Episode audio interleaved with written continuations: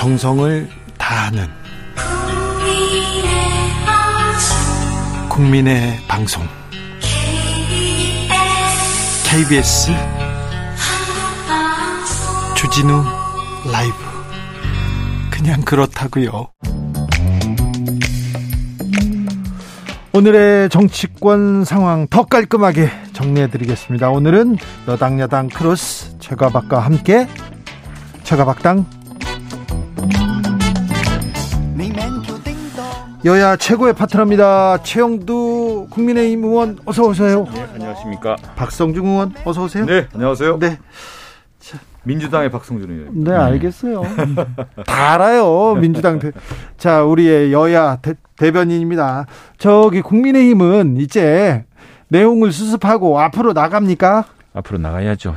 지금 오늘, 오늘 저 전언론 그 배경이 이제 지금 환율 최고치 지금 최, 근래 최고치를 찍었죠. 그다음에 수출이고 뭐 전부 정말 침체 예예 가장 최악의 상황들이 다 오고 있습니다. 그래서 네. 아 이런 것들을 하나하나 풀어야 되는데 어제 오늘 저는 산자위 제가 산업 네. 예 산업통상자원 중소 어 벤처 기업부 기업위원회입니다. 위원회였는데 정말 지금 그저 이런 무역 적자의 문제, 통상의 문제, 또 기술 경쟁력의 문제, 또 소상공인들 문제까지 해서 해야 될 일이 정말 첩첩산중입니다. 최영도 의원 열심히 뛰고 있는데 다른 뉴스만 나. 제가 이제 그 이제 국민의힘 얘기 뭐 다른 당 얘기하는 게 좀 조심스럽긴 한데요. 쉽지 않게 될 것이다. 제, 제 지난 방송에도 그런 말씀 드렸잖아요. 계속 그렇게 흘러갑니다. 네, 이거는 뭐냐면 이제 이준석 전 대표의 현대 정치사에서 어떤 인물인가를 잘 분석을 못한 거예요. 국민의힘 내부에서요. 그러니까 지난 대선 과정에서 이준석 대표는 가장 큰 특징 중에 하나가 뭐냐면 이 정치가 미디어 시대의 미디어 정치란 말이에요. 미디어 정치의 가장 어, 우리가 얘기하는 것은 여론전이란 말이에요. 여론전에서도 어, 공중전, 네. 기동전에 아주 뛰어난 사람이에요. 기동전이라는 게 어떤 의미냐? 여러 방송국을 다니면서 공중전으로 막 그 포격을 쌓는 것이 이준석 대표의 가장 큰 특징이었단 말이에요. 그것을 예.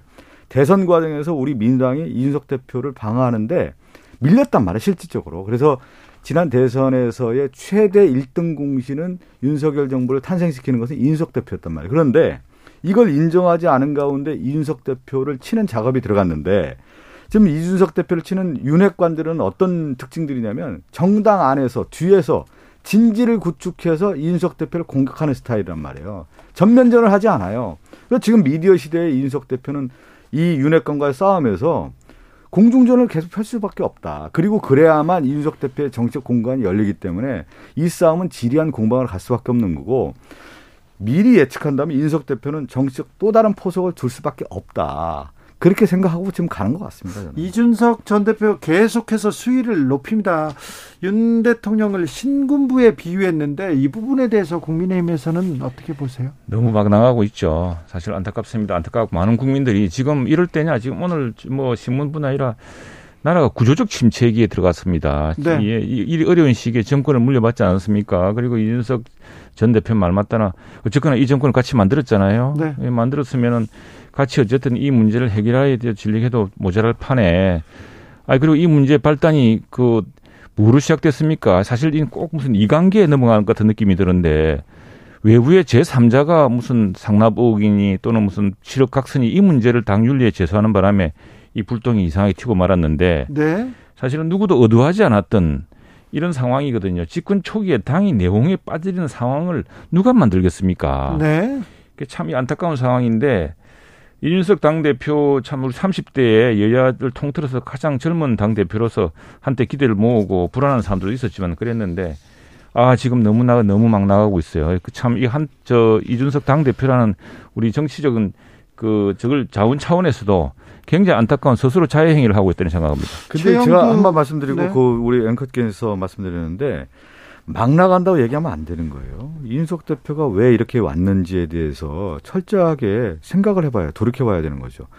이준석 대표를 배제하기 위한 작업들에 의해서 이준석 대표가 여기까지 왔단 말이에요. 그럼 이준석 대표는 정치인 아니겠습니까? 정치는 생존 본능이 있는 거고 자기가 살아남아야 되는 거고 그랬을 경우에 왜 또 신군부라는 표현까지 썼겠습니까? 네. 이준석 대표가 바라봤을 때 젊은이의 시각으로 봤을 때 젊은 정치 지도자로 봤을 때 윤석열 정부가 그러한 민주주의 과정에서의 절차적 과정이라든가 실질적 국민들을 위해서 다가가는 정치가 아니라 과거의 권위주적인 어떤 모습이 있는 거 아니냐 이런 반문을 제기하는 겁니다. 그랬을 경우에 이 정부가 이준석 대표의 말을 받아들여서 고치면 되는 겁니다. 그런데 그렇지 않기 때문에 이준석 대표는 더 그렇게 가는 거고요.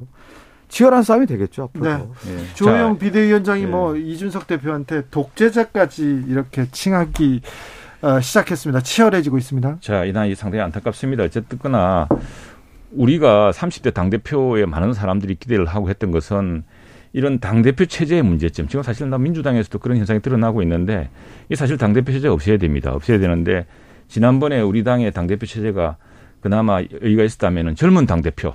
네. 이 사실은 젊은 당 대표를 뽑아줬을 때는 한번 바꿔봐라는 거 아니었겠습니까? 네. 정치 체제를 흔들어 보라고. 아, 아무 선수도 없는 30대 그 당대표가 준 것은 그런데 지금 30대 당대표에 대해서 많은 사람 기대를 했습니다.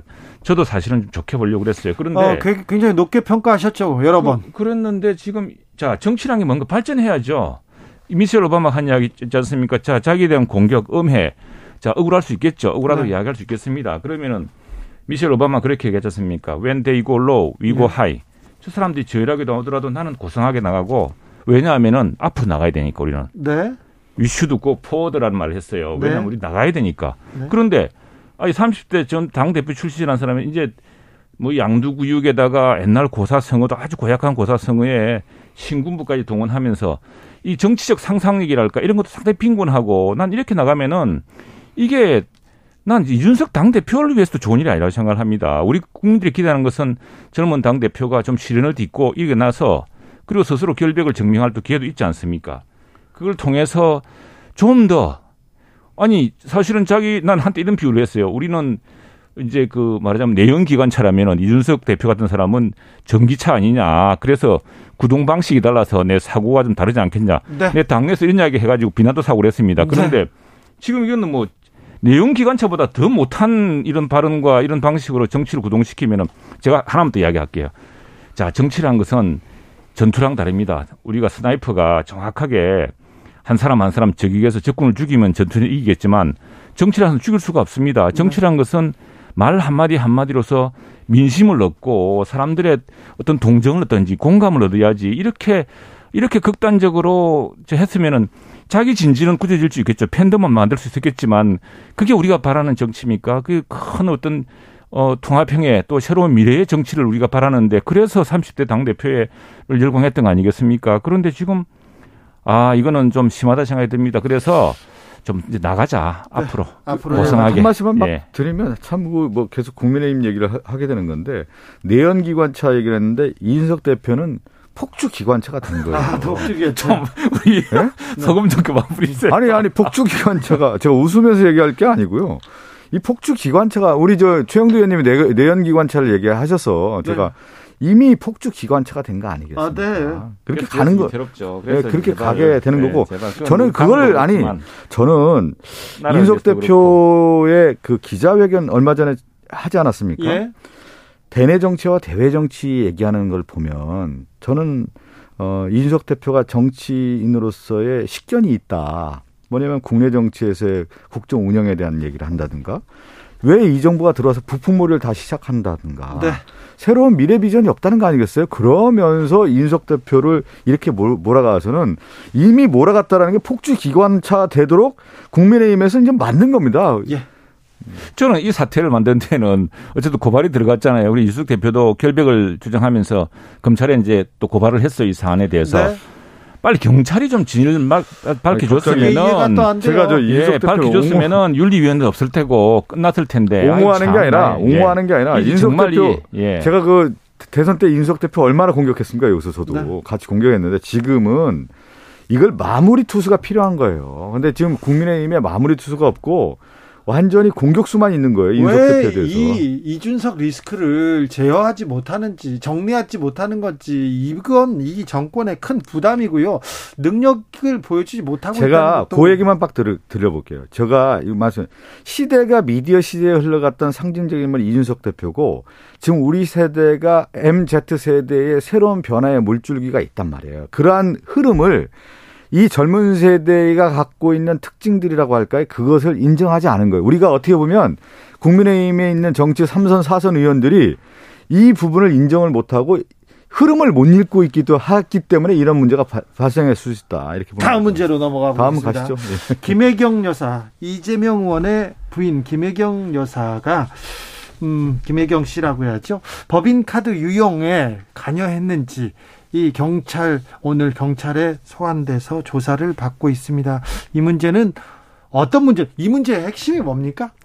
저도 뭐 이 문제는 구체적으로 내용을 잘 모르는 내용이에요. 음. 왜 그러냐면 그 당시 대선에서 이거 불거졌던 내용이고 또 하나는 감사와 수사를 받겠다라고 김혜경 여사가 얘기한 거 아닙니까? 예. 그 과정에서 좀 있었고 지금 오늘 경찰 조사도 그러한 차원에서 이루어지는 거 아니겠어요? 그러면 네. 경찰 조사를 좀 지켜볼 수밖에 없는 거고 어, 본질이 뭔지는 거기서 나오겠죠 수사 내용에서. 네. 음. 그 저는 빨리 내가까지 이준석 대표 수사라는 것도 그래서 결백을 밝혀주든지 시시비를 빨리 가려야지 이준석 대표도 빨리 무슨 복권할 기회를 찾고 할 텐데 이게 지금 이렇게 되니까 점점 내용을 심하게 만들고 이것도 마찬가지입니다. 이것도 이래 되면 지나 시간이 지나면요. 뭐 정치 보복으로 자꾸 몰 거예요. 근데 이거 왜 단순한 사안인데 법인 카드를 그렇게 사용하면 안 되지 않습니까? 그 그것 때문에 또 의문의 죽음도 있었고 그걸 왜 경찰이 이렇게 지지부진하게 하는지 다른 수사도 마찬가지입니다. 수사를 이렇게 지연시키는 것은 이해가 안 돼요. 정말로 빨리 이렇게 딱 자를 것은 자르고 네. 이 증거를 뭐 더구나 시간이 오래되면 증거가 사라지지 수사가 더 진전됩니까? 뭘 하는지 모르겠어요. 경찰이나 예전에 경찰이나. 국토위에서 나온 거 아니에요? 법인카드 같은 경우도 다 조사를 해볼 필요가 있는데 여기만이 아니라 지금 예를 들면서 원희룡 국토부 장관도 제주도 지사할 때 하루에 네 번인가 여섯 번을 밥을 먹지 않습니까? 그것도 그 식당이 오마카세 식당이라고 아주 비싼 식당에서 여섯 번을 먹는 게 그거 드러난 거 아니에요? 그런 것도 조사해야 되는 거 아니겠어요? 그러면요?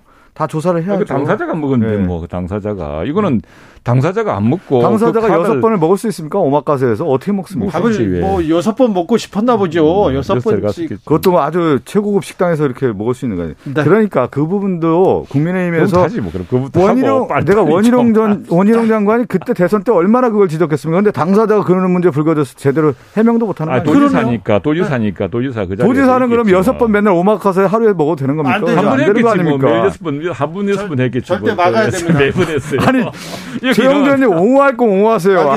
이 문제도 수사해야 돼요. 예? 옹호할 거 옹호하세요. 아, 그건 아니지 않습니까? 아니, 여섯 번씩 밥 먹으면 배가. 아니, 분명히 그, 그러면 수사받겠다, 조사받겠다 얘기해야지 그렇게 조사해야 되면. 되겠네. 예. 해야 되겠네. 다르죠. 아, 다른 거 아니, 절대 다른 게 아니죠, 의원님. 국민 건강권 아. 차원에서도 여섯 번씩 밥 먹으면 안 되니까 그것도 음. 조사하는 걸로. 네. 빨리 경찰이 수사하는 걸로. 뭐 하고 있는지 모르겠어요. 그런데요, 어, 민주당에서 윤석열 대통령의 부인 김건희 여사 대상으로 특검법 발의했습니다. 이 문제에 대해서는 어떻게 보십니까, 최영도 의원님? 지나치죠. 지금 뭘, 그 지금, 지금 어떤 세상입니까? 국업 별정직, 그러니까 대통령 선거 때 캠프 때 도와주던 사람이 그게 이제 우리가 아는 일반 구급이 아닙니다. 그냥 잠깐, 잠깐 별정직으로 잠깐 있는 겁니다. 우리가 뽑는 구급 공무원이랑은 트랙이 다른 거예요. 다르죠? 예. 그리고 역대 정부에서 많이 써왔고 특히나 청와대보다 지금 대통령의 숫자가 절반 이하기 때문에 그 숫자도 훨씬 적습니다. 근데 그런 걸 가지고서 그런 것도 낱낱이 밝혀지는 세상입니다. 예. 그런데 그 지금 제기하는 의혹 같은 게 있었다면 그냥 넘어가겠습니까? 더구나 국가 입찰 시스템을 통해서 한 건데 어쨌거나 그거는 지금 그렇게 저 처음부터 막 이큰 의구심과 의혹과 이런 걸로 가는 게 아니라 지금 운영위원회 오늘 운영위원회 사고 있지 않습니까? 그리고 또 국정감사 또 할 수 있는 것이고 다 밝히면 되죠. 그런데 아이고 이 사안을 가지고서 그냥 그 무적 국정조사라 했습니까? 국정조사에 특검 특검 특검이요. 특검 하자 할 때는 안 하더니 또 특검 아니 뭐 이제 그 오죽하면 그런 얘기가 나오는데 오죽하면 아니고 우리 어... 우리 박 의원님도 별로 동의하지 않은 아니 아니요 아니요 지금 왜 그러냐면 일단 좀 동의해 주세요 좀그 청와대 안에 여러 문제가 있을 것을 미연에 방지하고자 하는 것들이 있지 않습니까? 그것이 이제 민정수석실에서도 했고 예. 그게 또 부족한 게 특별감찰관이라는 제도도 만들었단 말이에요. 예. 근데 지금 민정수석실도 없고 특별감찰관도 없단 말이에요. 그러면 청와대 권력의 핵심 인사들, 예를 들면 친위척에 가장 큰 문제가 있었단 말이에요. 그 다음에 대통령실 안에 있는 비서관이라든가 행정관이 비리를 저질렀을 경우 어떻게 하냐. 그럼 미연에 방지하기 위해서 만든 것이 민정수석실 안에서도 있었고 특별감찰관도 있었단 말이에요. 근데 지금 보면은 김건희 여사에 관련된 문제도 많이 있단 말이에요, 지금. 그랬을 경우에 제도적으로 지금 청와대 안에서 제도적으로도 마련하지 않고 제대로 안 하니까 그렇다면 법으로도 한번 해보자라고 하는 것을 안을 낼 수도 있는 것이죠. 그러면 제가 얘기한 것처럼 오죽하면 이런 법이 또 나왔겠느냐. 자, 우리 박 의원님 말씀 잘하셨습니다. 네? 그래서 특별감찰관 이제 임명하면 됩니다. 국회에서 네. 정해주면 돼요. 네. 근데 지난 5년 내내 안 해놓으니까 그래서 머쓱해서 그런지 그건 왜 안 합니까? 그래서 지난번에 우리 저 국회의장단하고 이제 대통령이 어, 주말에 저 만찬을 했죠. 하면서 그때 어, 그 이야기가 나왔고, 그래서 국회에서, 이게 특별감찰관도 국회에서 저, 이렇게 임명하면, 추천하면은 네네. 임명하는 거거든요. 네. 빨리 합시다, 그거. 아니, 저도, 특, 예. 아니, 그러니까 우리 박 의원님 말씀 맞아요. 이게 지금. 아니, 그러니까. 예, 과거에 뭐 민정수석실에서도 제대로 안 했지만은, 그 특별감찰관 해가지고 특별감찰관이 굉장히 파워풀합니다. 왜냐 하니까 이게 박근혜 정부 말기에. 그렇죠. 어유 그 특별관 한 사람이 그 막강 실세인 민정수석을 네. 떨어뜨리고 막 그렇죠. 그랬죠. 우병우 전 민정수석이 또 또 반격하기도 하겠죠. 지금 보면 역대 청와대 인적 구성하고 윤석열 대통령의 대통령실 인적 구성이 좀 차이가 많이 나요. 네. 사적 채용이 많다는 거 아니에요. 지금 보면 그랬을 경우에 이 이것을 만약 어떤 문제가 일어날 수 있는 가능성이 오히려 그러면 사적 채용이라고 하는 것은 높다 이렇게 등식이 형성된단 말이에요.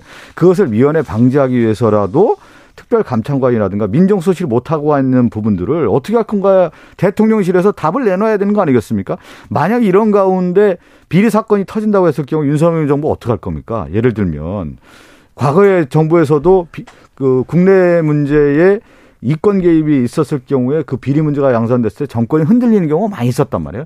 이 윤석열 정부도 그러한 일이 없을 거다. 이거 어떻게 장담할 그렇죠. 수 있겠습니까? 맞습니다. 그렇게 않기 위해서라도 맞습니다. 초기에 그걸 만들으라고 주장을 하고 얘기하면 받아들이면 됩니다. 근데 아니, 그 전혀 귀를 안 닫아. 이걸 안 하고 있잖아요. 그 지난 5년째 안 해놓아서 갑자기 어, 말을 바꾸기 뭐해서 그런지 같이 합시다. 아니, 뭐 거고. 여당에서 먼저 제안하고 대통령실에서 하겠다 이렇게 하면 사적. 되는 걸 전혀 문제가 그게 사적 채용이라면은 지난 정부보다 절반 이하로 채용한 겁니다. 그런 별정지 구급을 숫자가 작기 때문에. 근데 이제 여, 여튼 그, 그 특별감찰관 빨리 해야 됩니다. 네. 우리도 할 생각이 있고. 아 그래요? 근데 아니 그럼요. 네. 하자고 우리가 5년 내내 얘기했어요. 네. 우리는 말을 바꿀 수 없죠. 그리고 지금 언론에서도 네. 계속 나오잖아요. 제2 부속실 같은 경우도 계속 만들어라. 왜 만들었냐? 공적 업무뿐만 아니라 예, 예. 실제로 부인에 대해서 제어 장치도 있는 거예요. 왜 그러면 공적 시스템으로 만들어졌기 때문에. 근데 그런 것들이 전혀 안 되다 보니까 문제가 양산될 수 있다고 언론에서 계속 제기하고 있지 않습니까? 그것도 보수 언론에서 제기하고 있단 말이에요 요즘에. 그러면 그 대통령실에서 생긴 문제인데 대통령실에서 뭐 만들, 만들어주면 되는 건데 예. 그거 계속 안 하고 있잖아요. 그러면 지금 기싸움하는 게 아니라지 않습니까? 자 지금 특별 감찰관 생각합니다. 그리고 예. 이준석 그다음에 같은 생각입니다. 김건희 예. 이런 이슈 말고 이런 좀 정치 피로 뉴스 말고요. 네. 자, 국회에서 지금 일 열심히 하고 있죠. 네, 민성 민생 법안도 좀 어, 지금 차곡차곡 맞습니다. 처리하고 있죠. 예, 지금 지금도 지금 바로 이제 제가 어, 국회 산자 산업자원 산업통상자원 중소벤처 기업부 아이고 하나이 너무 많아가지고 여기 뭐 우리 네. 에너지 자립 에너지 그 문제까지 그 전력 지금 한전 사태 이 뭡니까 전기 가격까지 지금 다 따져야 되는 상황인데 할 일이 하나 두 가지가 아닙니다. 두 분을 합치해서 합쳐서 여야가 힘을 합쳐서 해야 되고 우리 오늘 산자위에서는 여야원들은 아무튼 전부 열심히 이 위기를 풀자고 지금 머리를 맞대고 있습니다. 박성준 의원님. 지금 이제 음, 뭐 최 의원님도 얘기하셨지만 이제 고환율, 고물가 이는 전체적으로 국가 경제에 서민들은 어려워요, 힘들어요. 지금 이번에 이제 정기국회와 이 가을에 있어서의 국회는 네. 국가 위기 대응에 대해서 네. 어떻게 할 건가를 답을 내놔야 되는 그렇죠. 겁니다. 정부 여당도 마찬가지고 네. 야당인 우리 민주당도 정치권에서 그거 해야죠. 그걸 하는 답을 내야 되는 거고 대책들은 만들어 가야 되는 것이죠. 그것은 분명한 사실이고요. 네. 그렇게 해야 된다고 봅니다. 예. 그렇죠. 음. 그렇게 싸움 싸움 뉴스는 많이 나오지만 싸우기만 하는 것도 아니고 일도 하고 있죠. 네, 그럼요. 네. 예. 상임위 좀 열심히 하고 있습니다. 그렇죠. 네. 음. 그렇습니다. 두 분은 열심히 일하는데 다른 분들은 아니, 열심히 안 정, 하는 거 정치 개혁도 좀 같이 하려 그래요. 네. 이뭐 너무 땅이 사동화돼가. 최영두, 박성준 감사합니다. 예. 감사합니다.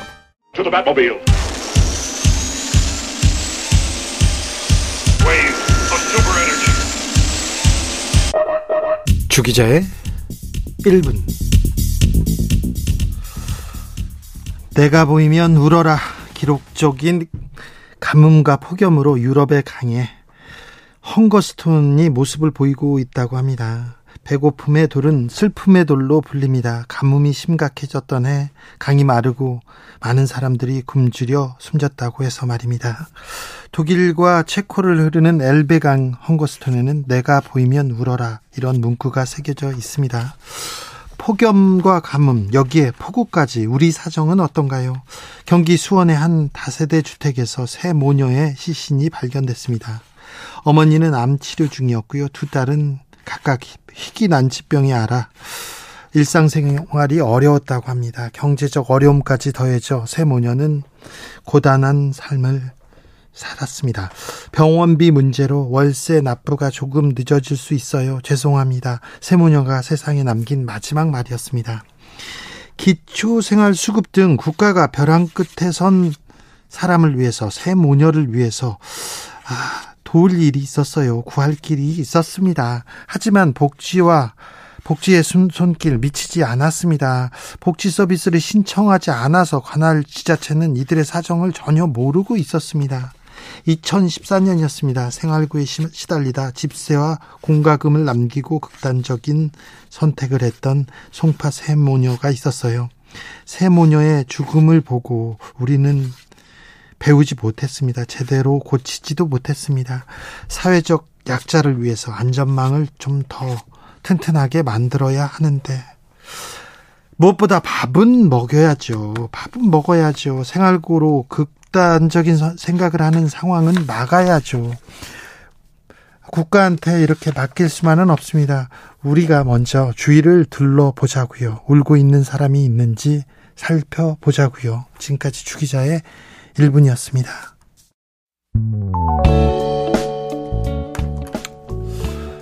브로콜리 넘어져 울지 마.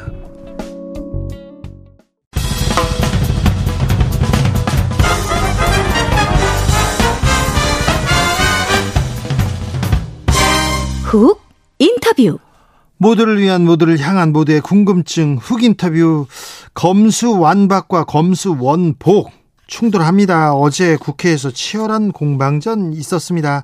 검찰 수사권 수사권 축소 법안 시행 3주도 남지 않았는데요. 어떻게 진행될까요? 전 법무부 장관 민주당 박범계 의원과 이야기 나눠보겠습니다. 의원님 안녕하세요. 네, 오랜만입니다. 네, 네. 잘 계시죠? 네. 뭐 그럭저럭. 네. 어제 네. 법사위가 그렇게 뜨거웠다면서요? 뜨거운, 네, 뜨거웠네요. 네. 어, 결국 뭐 제가 보기에는 상식외의 법무부 장관 태도를 보면서 네. 뭐 당연히 거기에 분노하지 않을 야당 의원들이 없겠죠. 뜨거운 뜨겁다보다 에, 거의 타 죽을 뻔했습니다. 후임 법무부 장관의 태도가 그러면 문제였습니까? 아무래도 기본적으로 이제 장관은 집행부잖아요. 네. 매일매일의 말과 결정이 다 정책으로 구현되는 자리거든요. 네. 그러니까 그 영향력이 막강한데 네. 유일하게 그러한 정책 집행 결정을 감시할 수 있는 곳이 국회란 말입니다. 그렇죠. 국민들 대표가 감시하죠. 네. 그것도 자주 열리는 게 아니죠. 한 네. 달에 한 번 열릴까 말까 하는데 그렇게 나오셔가지고 그러한 아나무인적인 태도를 한다면 그럼 국회의 국회의 견제 기능이라는 게 여당에 의해서 견제가 되겠습니까? 야당에 의해서 견제가 되겠습니까? 야당 의원들의 쓴소리 그거 몇 시간 듣고 참 참고 그게 약이 될 만한 것도 있는데 참고하면 될 일인데 네.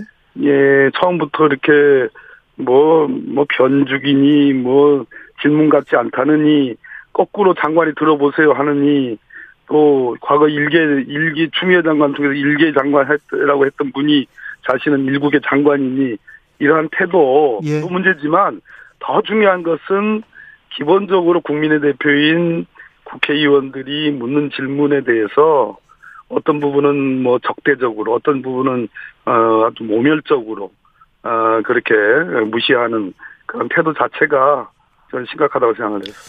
아, 어제 하루 그러니까 그리고 또 한 말싸움에서 이긴다고 해서 그게 국민들한테 국민들이 이겼다 이렇게 볼, 보지도 않을 텐데 사사건건 서로 이기려고 하더라고요. 의원도 그렇고 장관도 그렇고. 어, 특히 장관의 태도에 대해서 말싸움으로 빠른 말과 그런 아나무인적 태도를 칭찬하는 언론도 있지 않습니까? 네. 예, 그런 것이 오히려 한동훈 장관을 저는 더 해롭게 하는 일이다. 네. 거기에 너무 고무된 것 같아요. 알겠습니다. 어제 그 검수 원복 공방 뜨거웠습니다. 자, 어, 그 법, 법을 만들었습니다. 국회에서. 그런데 지금 시행령으로, 시행령으로 이 법을, 법을 좀 멈추게, 좀, 좀 못 쓰게 만들려고 합니까? 제가 보기에는 그 한동훈 장관이 얘기한 것은 검찰, 검사의 필요성 외에는 네. 어떠한 법 논리적으로나 또는 뭐 헌법과 우리 법률의 체계에 따른 여러 가지 어떤 법리나 그런 측면에서 전혀 설득력이 없다고 봅니다. 예전에 고려시대에 무인 정권이라고 있었죠. 네. 무인 정권들은 어 자신들이 필요하면 네. 어 정말 뭐 여러 가지 방법을 통해서 하고자 하는 일들을 다 이뤄냈거든요. 네.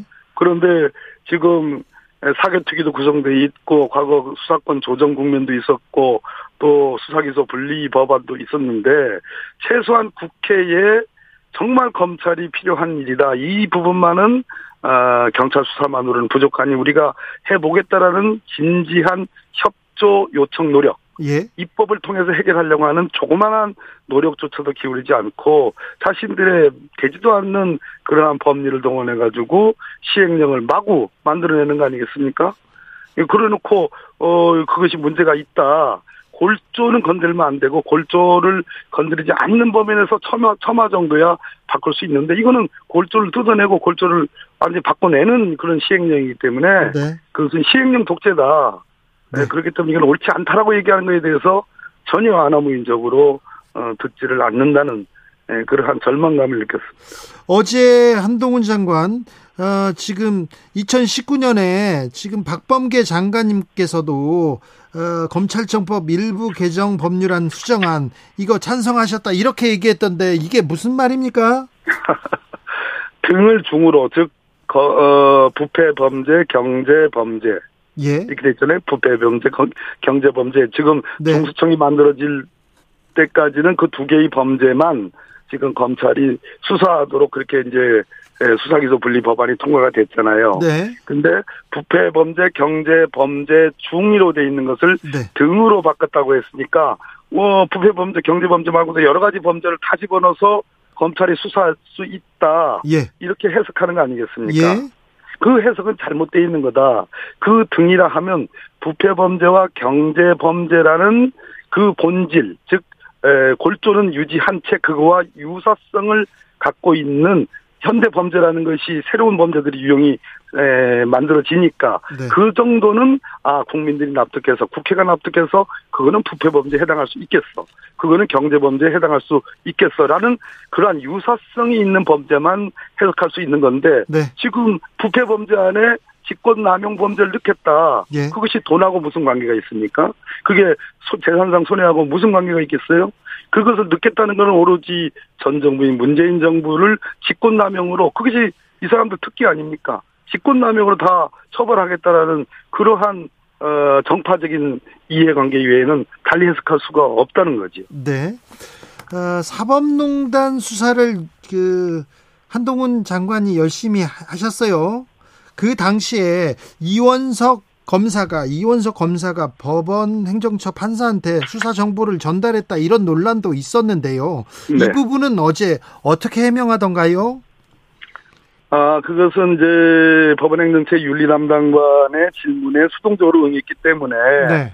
뭐 공무상 비밀 누설이 해당하지 않는다. 뭐 이런 식의 답변이었는데 제가 보기에는 네. 이 판결문을 우리 여야 의원들이 어차피 이원석 후보자에 대한 아, 이제 인사청문회를 할 텐데 이 네. 판결문을 잘 읽을 필요가 있습니다. 이 판결문의 가장 핵심은 네.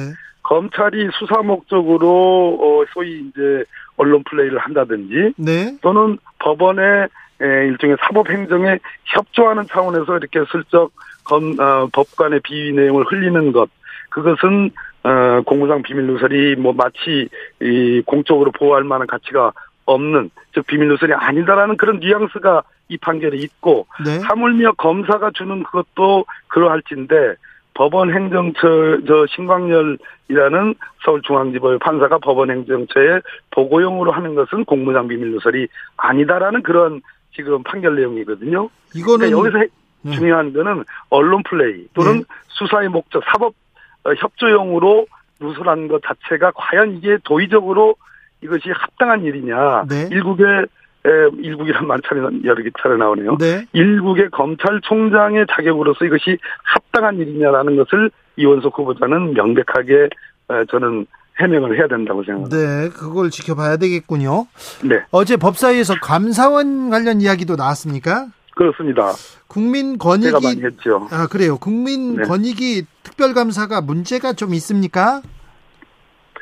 지금 전현희 위원장은 뭐 아시다시피 민주당 국회의원을 했고 어, 전 문재인 대통령이 임명한 그런 권익위원장 아닙니까? 네. 권익위의 성격 자체가 준사법기관이고요. 네. 어, 따라서 설사 권익위가 어, 전 정부에 의해서 위원장이 임명됐다 하더라도 그 임기를 보장할 필요성이 매우 큰데 지금 사실 뭐 권익위 포함해서 KBS라든지 지금 뭐 여러 방통이라든지 여러 감사를 지금 진행하는 것으로 보여지고 있지 않습니까? 예.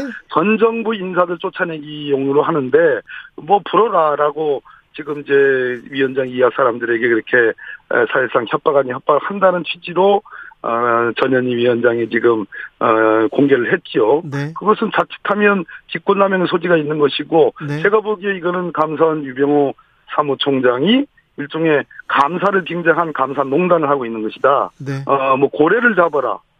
뭐 이렇게 얘기하는 거나 제가 어제 말씀드린 어 소위 공공수사국장 어, 그 산하에서 어 지금 에 한수원 에, 소위 이, 이 공기업 평가와 관련된 기재부의 에, 어떤 평가가 잘못돼 있다라는 그것조차도 지금 어, 윗박자와 아랫박자가 잘 맞지 않는 어, 사실상 어, 내부에서 심각한 문제가 아, 지금 벌어지고 있는 것으로 이렇게 예, 판단이 됩니다. 검찰에서도 전 정권 수사에 조금 그, 어, 뭐, 노력하고 있는 것 같고요. 감사원에서. 아니, 노력 정도가 아니라, 네.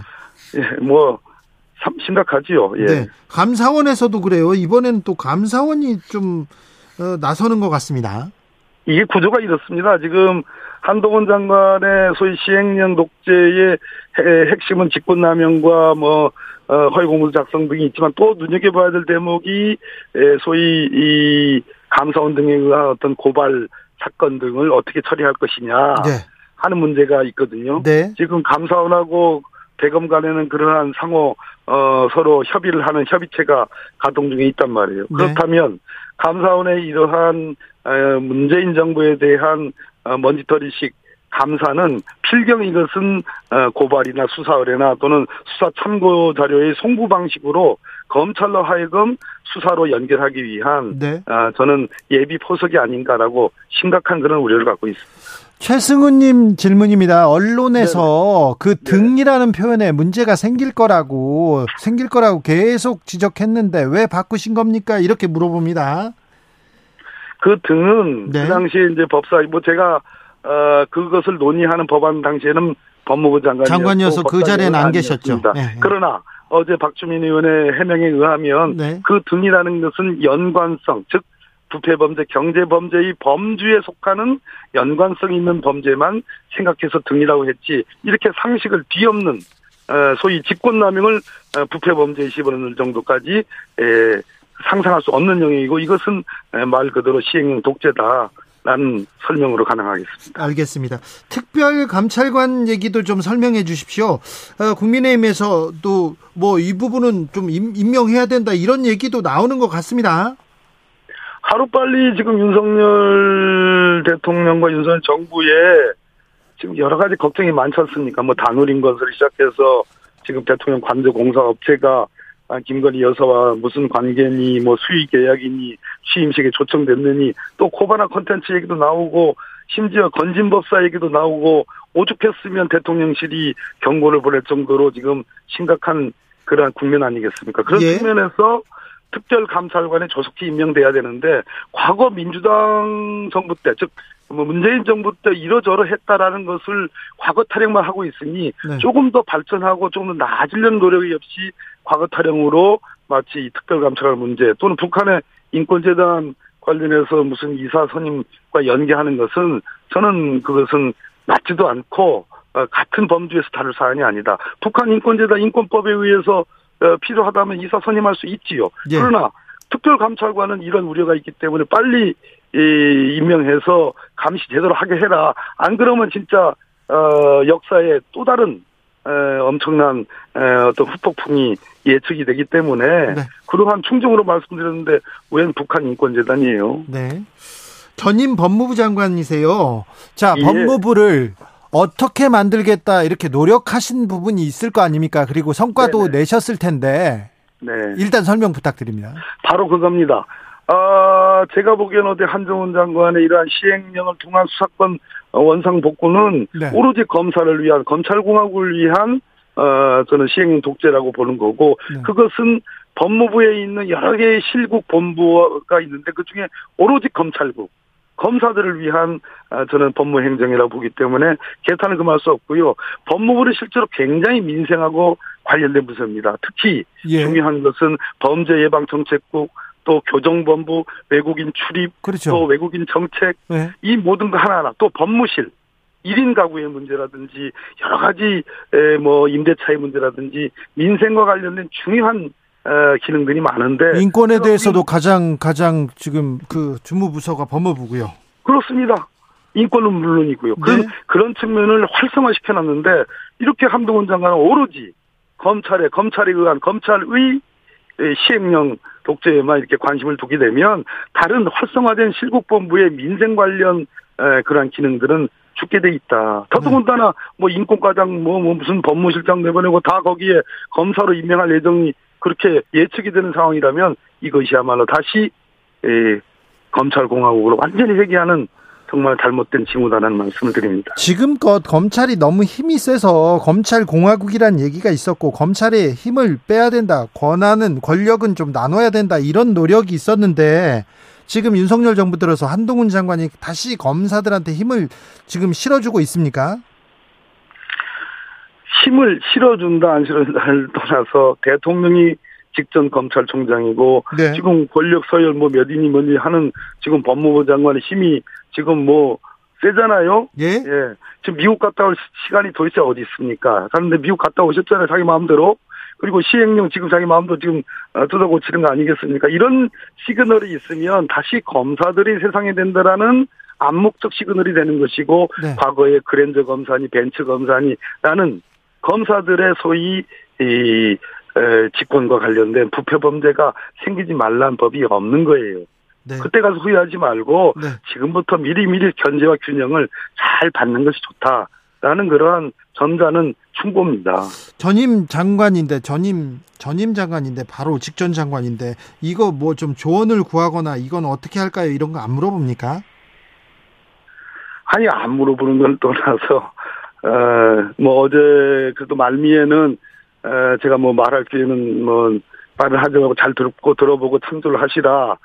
라고 했는데 그건 뭐 묵묵히 듣고 있습니다. 그러나 중요한 것은 제가 했던 행정이 다 옳다는 건 아닙니다. 그러나 제가 했던 행정의 핵심은 검찰국만이 아니라 여타 민생 관련 실국 본부의 법무 행정 기능이 대단히 중요하고 네. 그런 것을 하나하나 잘 장관이 챙겨야, 챙겨야 되는데 오로지 수사 그 중에서 직권남용 수사, 직무유기 수사, 뭐 허위 공문서 작성 수사 이런 쪽에만 관심을 두는 것은 오로지 전 정권 어, 두드러 패기 이상도 이하도 아니다. 네.